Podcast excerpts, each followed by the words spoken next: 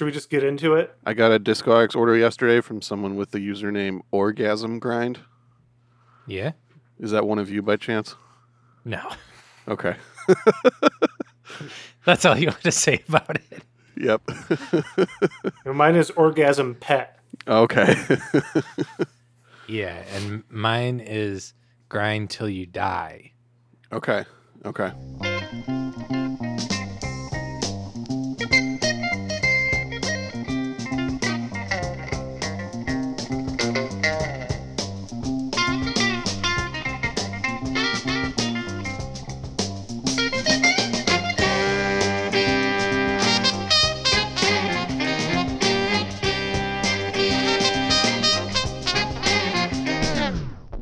Welcome to I Buy That for a Dollar, a podcast about inexpensive, common, and underappreciated records that are waiting to be rediscovered. I'm your host, Sean Hartman, and I'm joined by my regular co host, appreciator of the erotic qualities of the salted cured meats, Peter Cook. Oh my goodness, you gave me one of the sexual ones instead of Jeremy. Yeah, see, Jeremy thought it was coming for him, but no, I'm flipping the script today. My mouth was open, ready to talk. I was like, oh, Yeah, here it believe comes. It's me. You ready for the total Yeah. mind fuck though? I'm, here's here's the other introduction.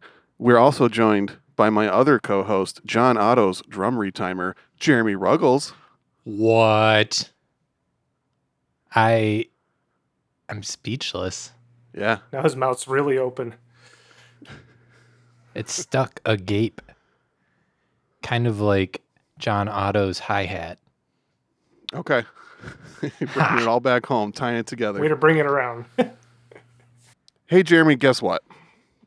The drummer for Limp Bizkit is John Otto for our listeners who probably don't know that. Oh, they could have looked it up. Wikipedia exists. True. Sorry I ruined your Wikipedia time, friendly listeners. I think our listeners are starting to wonder why we have so many Limp Bizkit references in these openings. I think our listeners are actually wondering why other podcasts don't have enough Limp Bizkit references. Yeah, I'm with Sean. yeah, you're right. All right. Listeners are just happy to be here for our Limp Bizkit references. Anyways, I say again, Jeremy, guess what? Um the I don't know, I got nothing. I've got a fever, and the only prescription is the cowbell intro on the first song on the record you're going to be talking about today. Well done. You want to tell us what that record is and maybe play the song for us?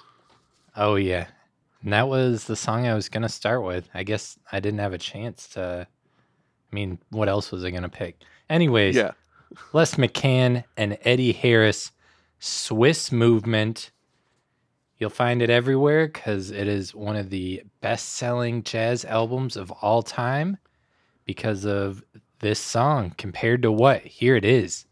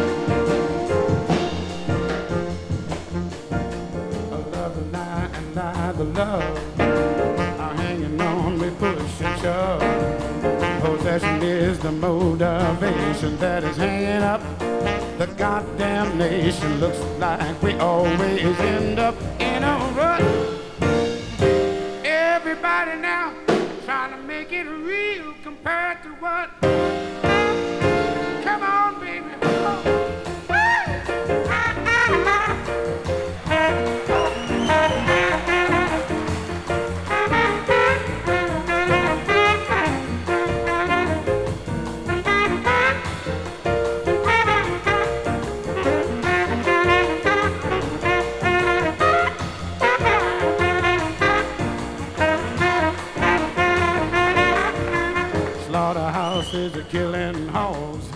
Twisted children are killing frogs. Poor dumb rednecks rolling logs. Tired old ladies kissing the dogs. I hate the human love of that stinking mud. I can't use it. Trying to make it real compared to what? Come on, baby.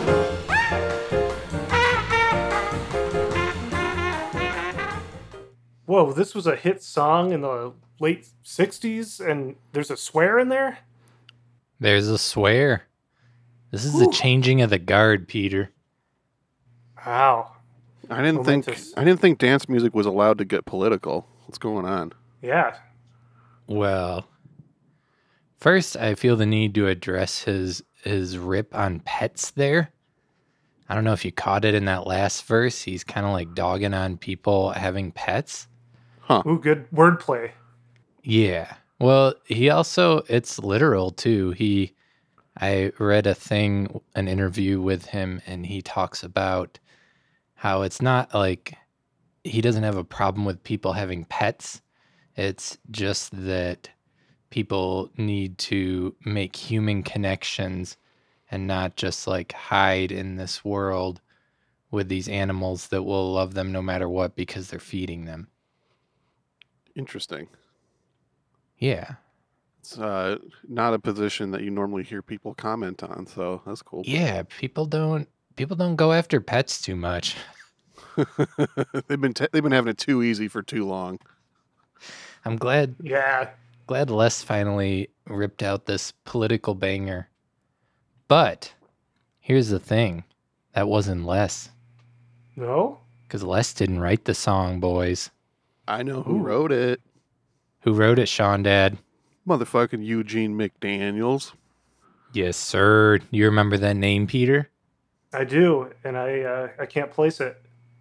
Eugene McDaniels wrote the song Feel Like Making Love for Roberta Flack.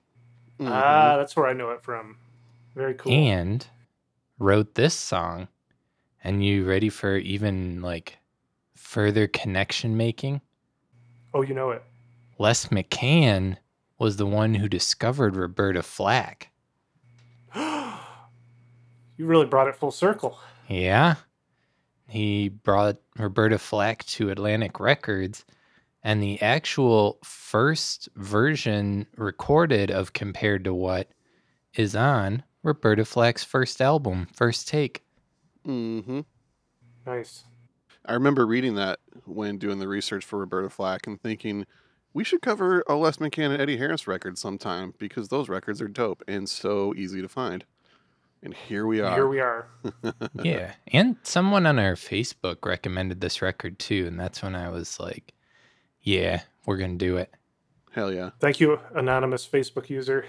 Yeah, I'm sure we could find out who, but I don't pay enough attention. So thank you. Sorry, I don't remember your name. Whoever recommended it. You should have told me to do my Facebook stalking in advance of the episode for that one. Sorry, Pedro. Let the record show that Jeremy Foley does not care about our fans and listeners. Harsh. hey, how many hours do you guys spend editing these podcasts a week? Oh, so many. So You many. No idea. That's I right, couldn't boys. even count them. All right, I better keep this brief because our uh, our audio editor's been complaining about the length of these episodes. So I stopped listening to the complaints of our audio editor a long time ago. Oh no, that's me. Trouble in paradise over here in podcast land, boys. Oh Lord, can we get back to the record? Swiss movement. Yeah, I have real, real quick. I have proof that this album is super easy to find because earlier today, I got in my minivan and I drove six hours round trip to the land of Chicago so that I could buy about 800 records off a guy. And sure enough, there's Les McCann and Eddie Harris sitting right up in front of one of those boxes, Swiss Movement. So if you buy 800 records, chances are this will be one of them. Yeah, I mean, it was a jazz heavy collection, so like you're not going to buy an all classic rock collection and have this sticking in there. But if it's, you know, pretty much anybody that was an avid jazz collector in this time period had this record. Yeah, this is one of the best selling records of all time, jazz speaking. Yeah. I've got uh, 45 of that song compared to what that I've played frequently at live gigs. And it is the edited version. There's a nice loud beep over the swear in there so I can play it for the kids. Boy.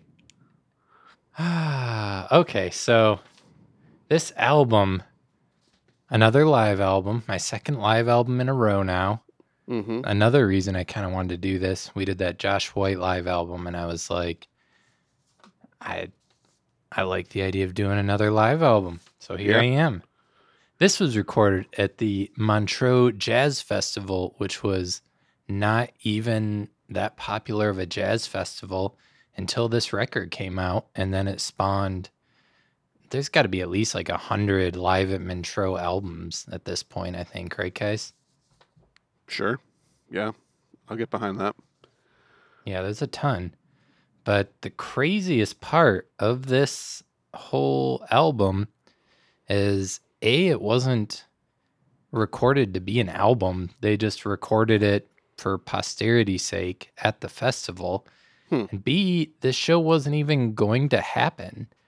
Both Les McCann Trio and Eddie Harris played at the festival and were like, hey, let's do a show together after they saw each other play, didn't know each other beforehand, didn't even rehearse before doing this show. And they asked Benny Bailey, another big jazz guy, to join them. So all three of them played together for the first time ever on this record. Like, this record is them playing together for the first time. That's so cool. Damn. Damn. The chemistry is incredible too. I would have absolutely never guessed that they weren't like a functional working band based on the material on here. Yeah, they seem very seasoned. Yeah. They did yeah, they didn't another. even know the songs either. Like, they didn't discuss what songs they're going to do. One of them's Eddie Harris's song, and they didn't know the chords or the melody or anything about the song. They just figured it out on the go. Love it.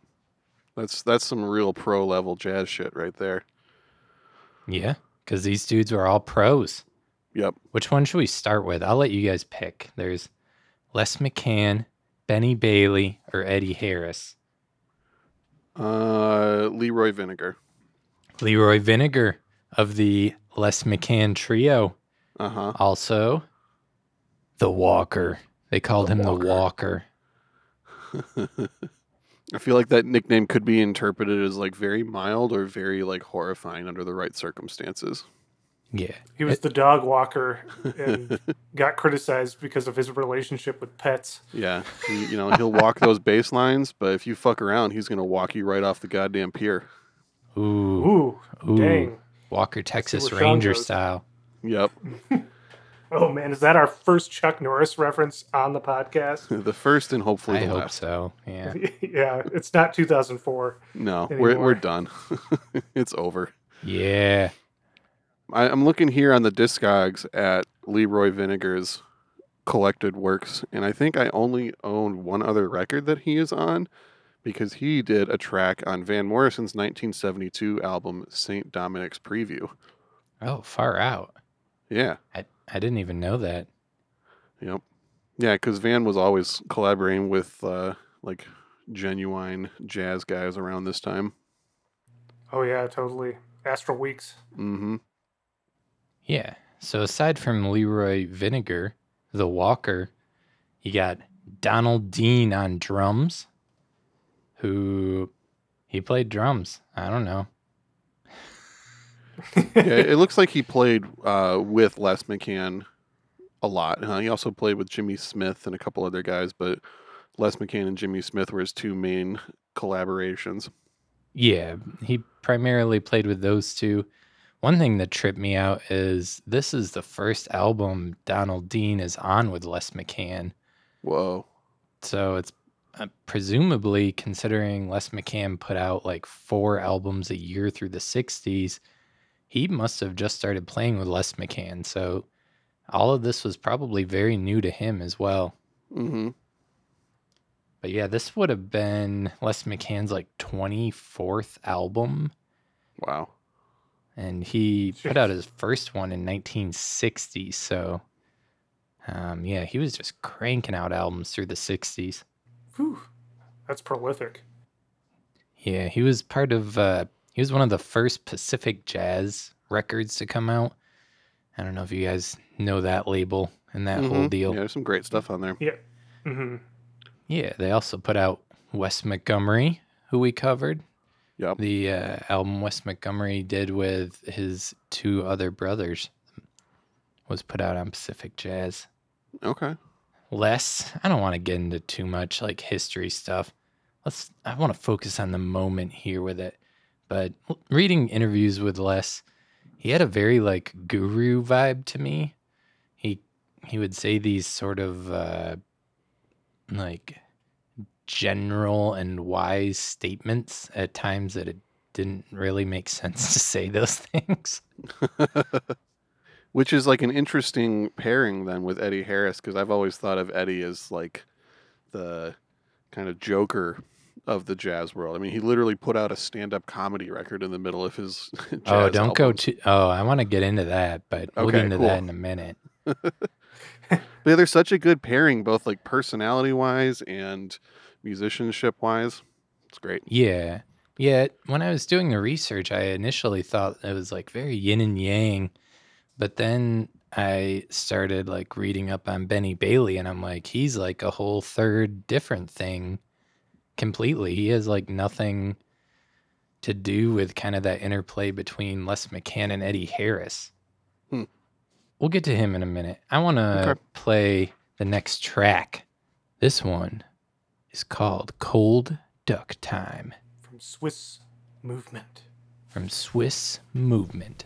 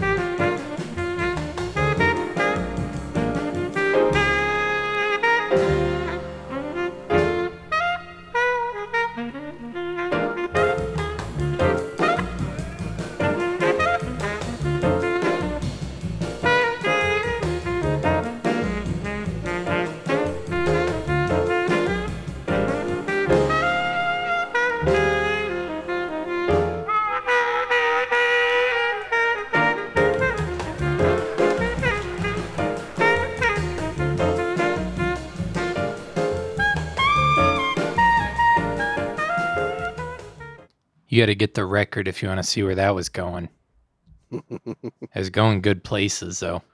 There's a full six and a half minutes of that song. Yeah. Either you guys know what cold duck is? Mm, aside from a very literal interpretation, no. Mm, I can't say I know that. I don't think anybody Phrase. actually knows, but a cold duck, it turns out, is a drink that uh that Eddie Harris had in Detroit, Michigan, right around the corner from here. Huh. And it is the you take the like dregs and like filamenty gross stuff at the bottom of the wine bottle and you mix it into champagne and then you drink it and that's cold duck. Okay. Hmm. Interesting. Yeah, it sounds strange and gross to me. Well, while we're on that subject, do we know what a Swiss movement is? The title of this album. Oh, I didn't know there was a thing to it. Do you have the answer, Peter, or were you just hoping we did? well, I was searching Swiss movement to pull up the album, and uh, instead I was give, directed to what is a Swiss movement? A watch movement is considered Swiss if the movement has been assembled in Switzerland and the movement has been inspected by the manufacturer in Switzerland. Huh. So I don't know if that. So that's obviously this was recorded in Switzerland at the Montreux Jazz Festival by Lake Geneva, the, the Lake Geneva shoreline. Did, did you any of you guys make that that connection? I, I might be the most classic rock oriented person of this podcast, but the opening lines to Deep Purple's "Smoke on the Water" are "We all came out to Montreux on the Lake Geneva shoreline." Mm. because that's all about that Frank Zappa concert where the flare gun got shot off and burned down the Montreux casino. This is being recorded in the in that place that burned down that Deep Purple wrote "Smoke on the Water" about. Okay. So it burned down after this concert, or they had rebuilt it? Yeah, just a few. They did end up rebuilding it, but it was a few years after this concert. Okay. Huh. Yep. So if you look, you'll see that the this jazz festival took place at the Montreux Casino the first several years, and then started taking place somewhere else because the Montreux Casino burned down at a Frank Zappa concert. Interesting. Yeah, and, and Deep Purple, I think, were in attendance recording with the mobile, the Rolling Stones mo- mobile studio, and then wrote "Smoke on the Water" in response to that. So there's my uh, Frank Zappa connection Nice. and Deep Purple connection. Weird. Okay. So I was while listening to that song, I was thinking about what we were saying about how this band pretty much was haphazardly formed for this concert, and I think that kind of has a lot to do with what I like about this album, because you know some live albums are impressive because of how tight the band is, and you can't really say that this band is incredibly tight on this record, but that's what makes it good. It has a different energy to it. and You can tell they're all excited about just doing this new thing in front of an audience, and it just works so well. Just perfect moment in time captured on record. Yeah, I was thinking since now I know that this is was not planned and it's very spontaneous. I'm like, oh, is this what loose, fun jazz sounds like? Still really like you know synchronized Yeah, and solid synergy. Yeah. I mean, it captures that like spark of creation, I feel like. And it's uh, a loose and wild spark. And it's Mhm. not, I don't know, like personally, when I think of improv, the first thing that comes to mind are those jam bands and their like 25 minute solos. But realistically, they know the songs they're playing and the chord changes, and they've probably rehearsed it a bunch of times. They might not know like note for note what they're about to do, but they have a general idea going into it how it's going to go. And this is like way beyond that. This is true improv of like they're figuring out what the song is in front of you as it's going along. right. I mean, they probably all had the sheet music for the songs, I would imagine, but still, making up the the feeling and the solos, I'm sure, are all completely improvised. But yeah, it's great. No, there's Sheet music. no, there's no sheet music. They're making it all up as they go. okay. All right. Well, Even the words to compared to what he was that was off the dome. Yeah, and then they just realized like, oh shit, we actually copied this entirely from Gene McDaniels. We should give him some writing credit real quick. Oops. Yeah, that was uh it was like a Manchurian candidate situation, I think. Fascinating. Well, you heard it here first, and I'd buy that for a dollar. Anyways, here's some real facts about Eddie Harris, the other named fellow on this record. hmm The electrifying Eddie Harris. The electrifying Eddie Harris from Chicago, home of the Electric Blues. He was uh, drafted into the army. He wasn't trying to be there, he just had to go there. Then he returned to Chicago and started kicking out some jazz. And his first album, Exodus to Jazz, was the first jazz album to be certified gold in 1961. hmm Cool. Then in 1967, like 14 albums later, because he was also extremely prolific through the 60s and into the 70s, he put out The Electrifying Eddie Harris. Sean, you want to tell the people why it's called that? Because my man Eddie Harris was known for having his electric saxophone, which was kind of a novelty in the jazz world. And to this day, not a lot of other people have really adopted that style. But he had uh, he had some pickups on the saxophone, so he could like run it through the amp and get some interesting extra tonal quality to the saxophone that you didn't get anywhere else. And for the you know soul jazz dance music style that he was playing, it just it worked perfectly. Yeah. He also credited it in an interview from the 90s. He believes that the electric sax allowed him to play saxophone for much longer into his life because he didn't have to blow as hard. He could just let the amplifier do the work. Interesting. Yeah. You know, I read that Coltrane actually had an electric saxophone towards the end of his life and was practicing on it a lot at home, but never got it into a session, but was really interested in the instrument and theoretically would have cut records with it if he hadn't died too young. Far out. Yeah. As you, I think, alluded to earlier, Eddie Harris was, he kind of came up with some wacky sounds and instruments and was very, I would say, he was prone to experimentation and play. hmm And he made a, a reed trumpet where he used a saxophone mouthpiece and had it fitted to go into a trumpet. Then he made a saxobone, which was Weird. kind of the opposite, where he used a trombone mouthpiece into a saxophone. And something I couldn't really find any information on, he called a git organ, which was a guitar and organ somehow. Whoa. It looks like he's playing that weird uh, trumpet saxophone hybrid on the back cover of this album. Yeah, I was looking at that and I couldn't figure out what that was he was holding. It's Yeah, because he's still wearing the electric saxophone, but that's off to the side, and that does look like a saxophone mouthpiece on a trumpet esque instrument with maybe holes cut into it. The way he's holding it, it looks like he's fingering the trumpet, like covering holes, almost like a flute style. It's really interesting.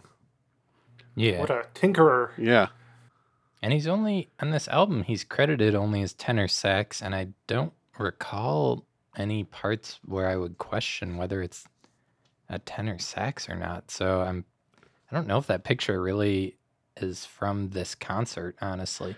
it really doesn't look like it is because I don't. It doesn't look like they're on stage, and Les is just standing next to him, not playing piano. So that must have just been That's them like point. hanging out backstage somewhere. Yeah. Les would be truly virtuistic if he was playing piano from his standing position next to Eddie Harris with no piano in sight. With his eyeballs, his sight. But you know, I mean, Thelonious Monk would just get up when he wasn't playing piano and dance around the stage. So maybe Les was on that trip for a while. Could be. Less is more. Yeah. I also want to say one thing about Eddie Harris. There's a fine line between being gimmicky and being fun and not afraid to take risks. And it never feels like Eddie Harris goes into gimmicky territory. As goofy as he got on some of his records, it all is still like has a lot of musical integrity to it, I would say, and is really interesting. Have you listened to his album, The Reason Why I'm Talking Shit? Uh yeah, I have. You have it, don't you? I don't have it, but I've had I have heard it. Okay. For our listeners who don't have it in their collection somehow, it seems to be an album created of like stage banter that are like jokes he's telling before he plays a song. Yeah. And that's the whole album, though. Yep.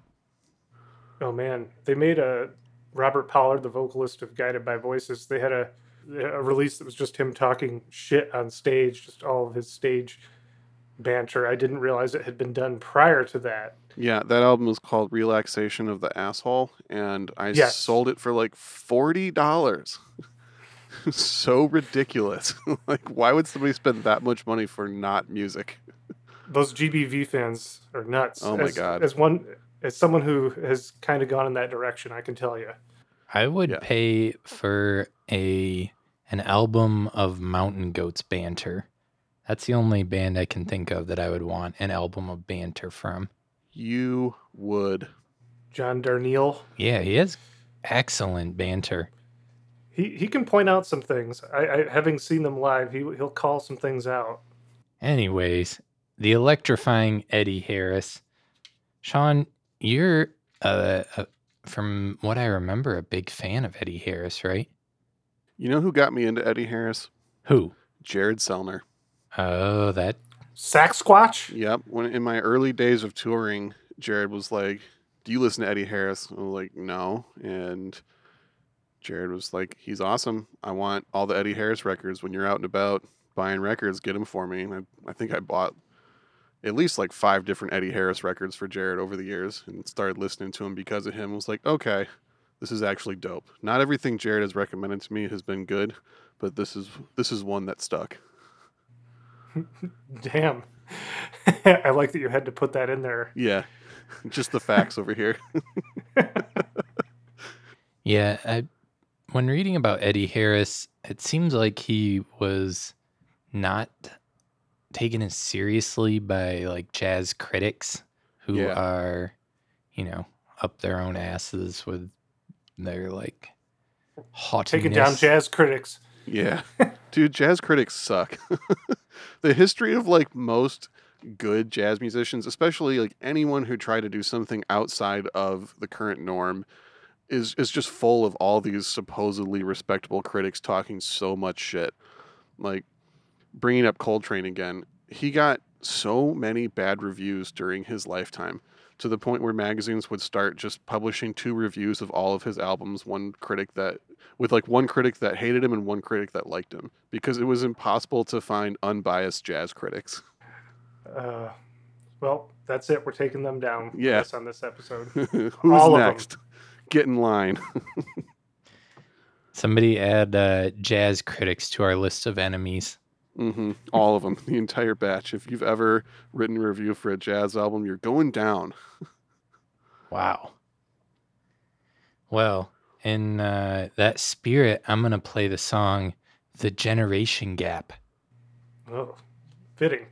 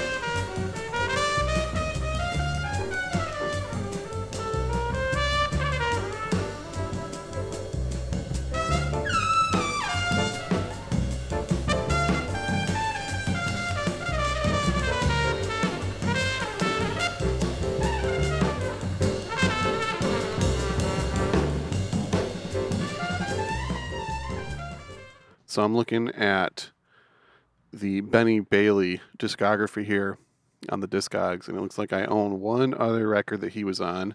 He played with Eric Dolphy for a little while.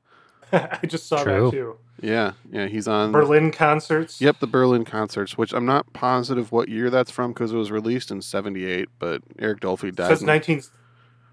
I'm sorry, John. It says 1961. I was looking at Wikipedia. It says 1961. well, there you go. I was going to say Dolphy died in '64, so it had to be early '60s at some point.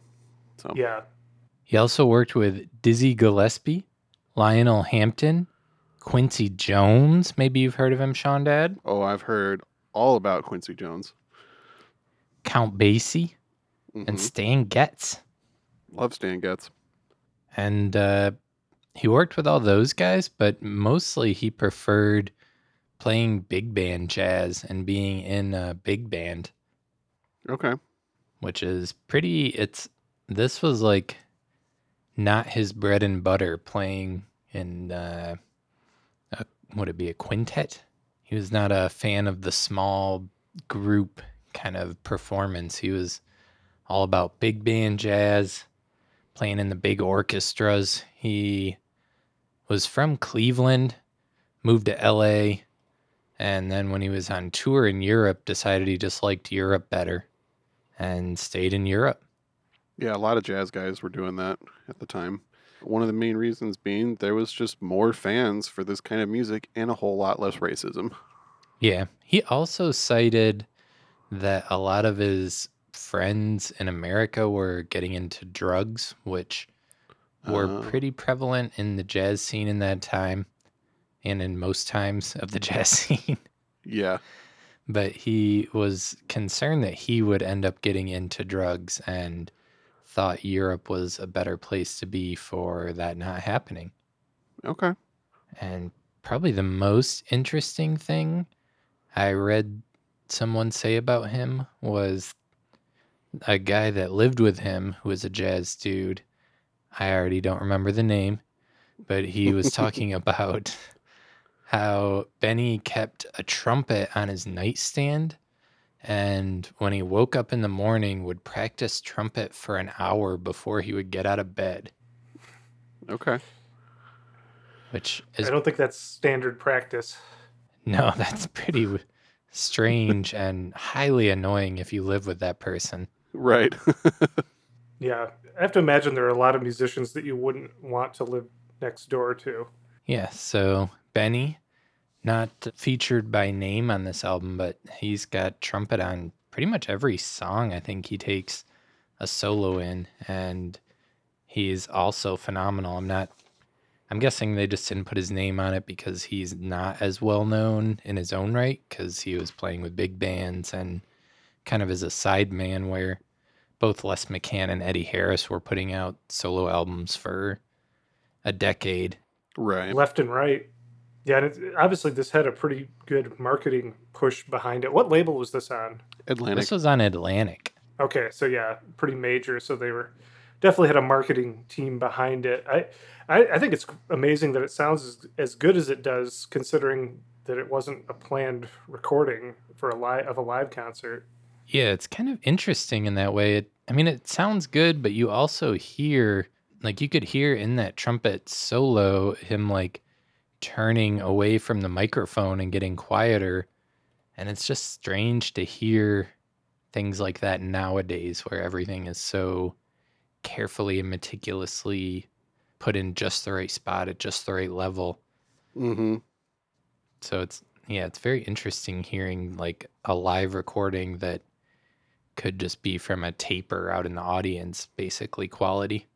Yeah, which as someone who listened to a lot of really poor sounding audience recordings in the 90s and early 2000s, I, I it's almost like an aesthetic for me. I, I think my ears are accustomed to that and don't mind it. It lends this authenticity or gritty quality, bootleg quality to it. So I, I might not notice that. It- sometimes with lo fi stuff, I just don't notice it because I got so used to hearing music that sounded that way. Yeah.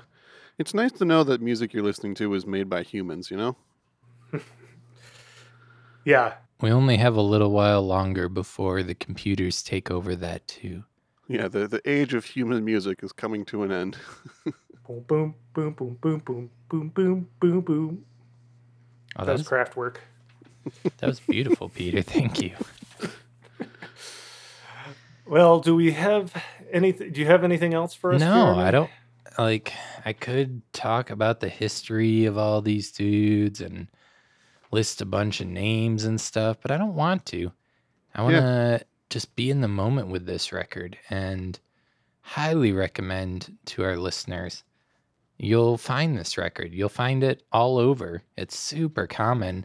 And you'll also find a lot of individual records by Les McCann and or Eddie Harris. As we mentioned, they were extremely prolific, and I have yet to hear a bad record by either one of those dudes. So dig in. Yeah, I haven't really dug into Eddie Harris, but every record I've heard of Les McCann has been excellent. So Yeah, definitely. keep your eyes peeled. This record's everywhere though, so And usually pretty cheap. Like you could definitely find this in a dollar bin if you do even a small amount of digging. Yeah. Well, if you guys don't mind, I made a short list of other soul jazz records that came out in 1969 that are in my collection for further listening for our audience. Give us the list. All right, Give it so to first up, we got my dude David T. Walker. He did a record called Going Up in 1969, and I actually bought this on a trip with you guys. Bought this at uh, Dusty Groove in Chicago. We did our little Chicago day Ah. trip. Is his nickname Vinegar? Um, I don't think so. Okay, I just wasn't sure if there was a correlation between Yeah. walkers and vinegars. Uh, David T. Walker is a guitarist and also one of those guys where if you see his name on the record, just buy it. It's it's always a guaranteed good one. And then uh, another 1969 soul jazz record that we've talked about on the show, Memphis Underground, came out this year, boys. Remember that oh, one? Yeah, yeah. Herbie Yep. Mann. And then Nice. one of my absolute, if not my absolute favorite Ramsey Lewis record came out in '69, Mother Nature's Son, his like Hmm. Beatles cover record, where he's also Yeah. like playing synthesizer on it and getting weird at times, and that record rules. It's like a twenty dollar record on Discogs, but all Ramsey Lewis records can be found cheap, so keep an eye out for that one. Yeah, I was going to say I have a, a feeling that Ramsey Lewis sooner or later is going to get featured on this program. Oh yeah, absolutely. Speaking of big band guys, I got uh, Johnny Hodges ripping and running. He was a longtime member of the Duke Ellington Orchestra, and I really, really like his solo material too. It's an interesting crossover between early big band and the like late '60s soul jazz that's going on. So keep an eye out for his stuff. That's on the Verve Records label. And then one of my all-time favorite soul jazz guys, Mongo Santamaria came out with the Stone Soul record in '69. Uh, definitely going to talk about Mongo Santamaria at some point on here. Stone Soul Picnic? or no, just Stone Soul. Just Stone Soul. There, there is also the Stone Soul Picnic albums. Another one of my favorite jazz guitarists, Freddie Robinson, came out with an album called The Coming Atlantis in 1969. That's another one that that record's a little bit hard to find, but keep an eye out for Freddie Robinson because everything he was a part of was great, including the album Jazz Excursion into Hair by Bobby Bryant. Do either of you guys know about that record? Negative. Peter? That's not the album that's featured at the top of this program. It every is. episode. Oh. our theme song. That's our theme song. I don't think we've I don't think we've ever talked about our theme song. we haven't. on I the think about that sometimes. And honestly, that record would be a perfect candidate to cover on this show at some point because it's a cheap album and it's really, really good. Very cool. Someday we'll we'll actually talk about our theme song. and then last up, Wes Montgomery put out his classic album Willow Weep for Me in 1969. That's not a dollar bin one though, is it? Um, I mean, I think Guess Wes Montgomery lucky. is pretty easy to find, and like in, looking at Discogs right now, you can get a you can get a solid copy for four bucks. All right. So yeah, there you go. I, I want to say soul jazz is one of my absolute favorite subgenres to collect. I think more than most other subgenres, there is some absolutely incredible music to be found there for very very cheap. And, part of that was because it was such a a hot selling thing in its day. Uh, people loved buying these soul jazz party records, but they were always critically maligned and viewed as less important artistically, which is why a lot of them have been forgotten and undervalued and are waiting to be rediscovered, just like this one. Well, I'm glad to hear that, Sean, because I think that the album that we're going to be featuring next week could arguably fall into the soul jazz category as well. hmm Love it. I'm here for it. Let's do it. Cool. We'll see you next week with maybe a soul jazz record. Maybe. Maybe. You'll have to tune in to find out. This has been I'd Buy That for a Dollar. My name is Peter Cook. I'm Sean Hartman. My name is Jeremy Ruggles, Still Jeremy. and Ruggles. I'm. I'll go out on Kathleen's theme because uh, it's a totally different vibe, so people can hear like a different vibe from this record. Yeah, this record has a pretty good dynamic range. I was going to mention that. It's it's very listenable, listenable as a whole album. Agreed. We'll see y'all next week. Bye.